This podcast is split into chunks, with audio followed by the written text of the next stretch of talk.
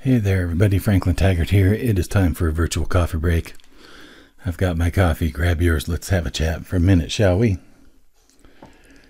Uh, let's see. It has been a busy, busy day here. Um, I've been wanting to, to move my room around and get things kind of switched up and moved into places where I can actually access my music equipment and start recording. And uh, so I spent most of the day today doing that, moving things around. As you can see, I have a little bit of a different backdrop today than I usually have. Boy, I'm also feeling kind of hoarse. so, for those of you who are waiting for my voiceovers, you're going to wait just a little bit longer until uh, until I get my my voice back. A couple of things that have been kind of popping around in my mind today. The first one is that um, i have been really struck by um, some lessons that I learned about messaging um, a while back, and uh, they they keep coming back up again. And the thing that I wanted to talk about a little bit is the the idea that sometimes we have a passive uh, a passive voice in our messaging or a passive uh, passive kind of approach in our offers that we that we give to people. And what that means is that we we kind of let them be the ones to, to shape the offer or to tell us what they want and then we then we adapt to that now there's nothing wrong with that the only reason that i'm bringing it up is because in my experience um, that hasn't been a very effective way uh, to to get um, people into the next stages of a relationship um, as far as a business is concerned, like a customer relationship. Um, so the thing that I would look at is like uh, an example of this. Um, and I can I can think of a few from my early days, especially uh, when I was just learning how to promote my musical performances, and I would I would say all of the different things that I have done and like make a whole list. and the list was long. It's like, okay, I've played for, um, I've played for bars, breweries, corporate events, um, you know, Christmas parties, the above, all the above, all the above. And I had like a list of maybe like 20 different things that I offered. And I was expecting the person on the reading end to to kind of figure that out for themselves what they wanted and then tell me. And one of the things that I found was that that was just not was not working. It wasn't landing for people. And as a result, one of the things that would happen is that I'd put all this information out there and I wouldn't get the gigs that I wanted. Wouldn't get very many gigs at all. And so, one of the things that I had to learn was how to be a little bit more assertive in my messaging and in the offers that I made. And so, what that what that began to look like was that I would um, I would come up with um, a performance.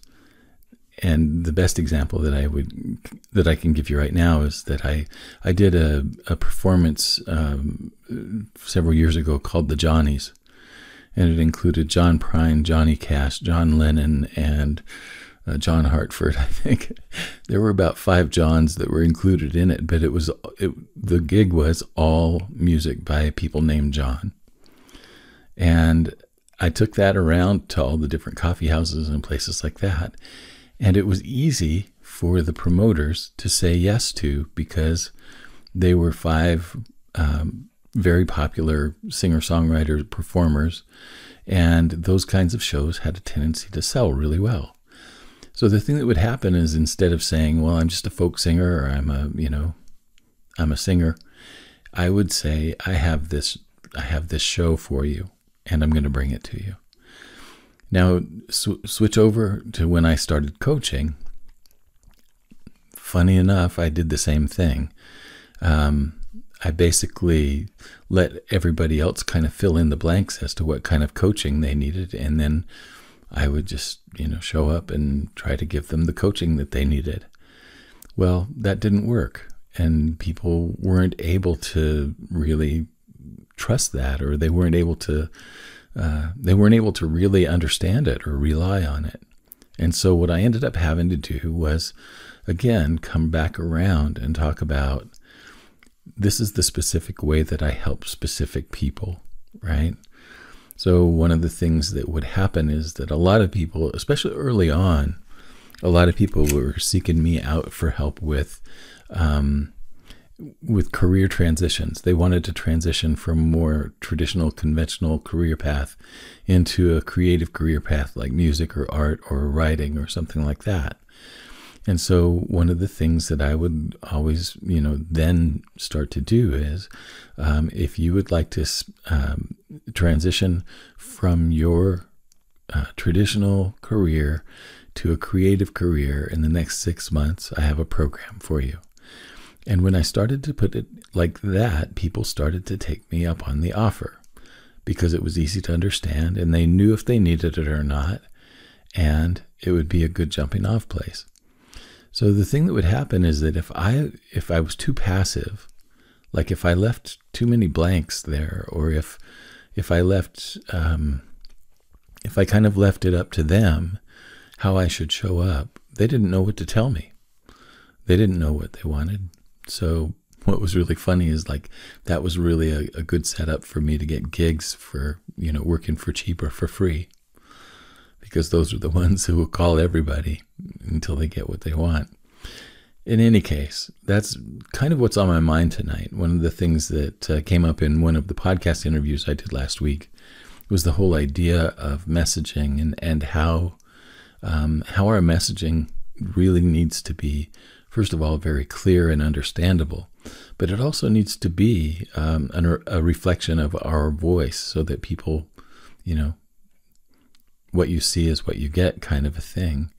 Um, and I feel like that a lot of times uh, we try to show up in in the way that we promote ourselves. We try to show up as kind of a a hype a hype person. I know that I've done that before. You know, if you go back and look at my old websites and my old social media posts, um, I've tried all of it, and the things that work best are the things that are authentically me.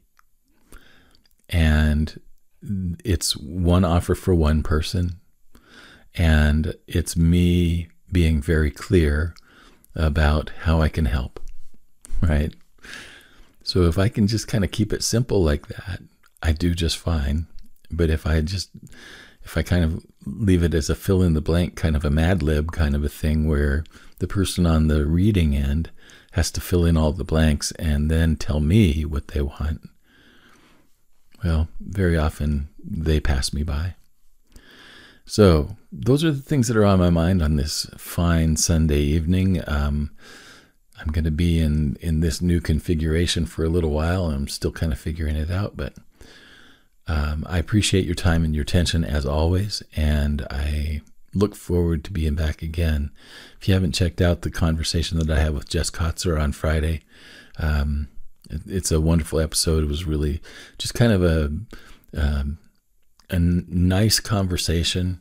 Um, we covered a lot of different topics, so it wasn't just about any one thing, but it was kind of about the entrepreneurial life. And I think if you haven't heard it yet, that you'll really enjoy that one. So go check it out. I'll be back again tomorrow with another coffee break. Have a good whatever it is where you are. So long.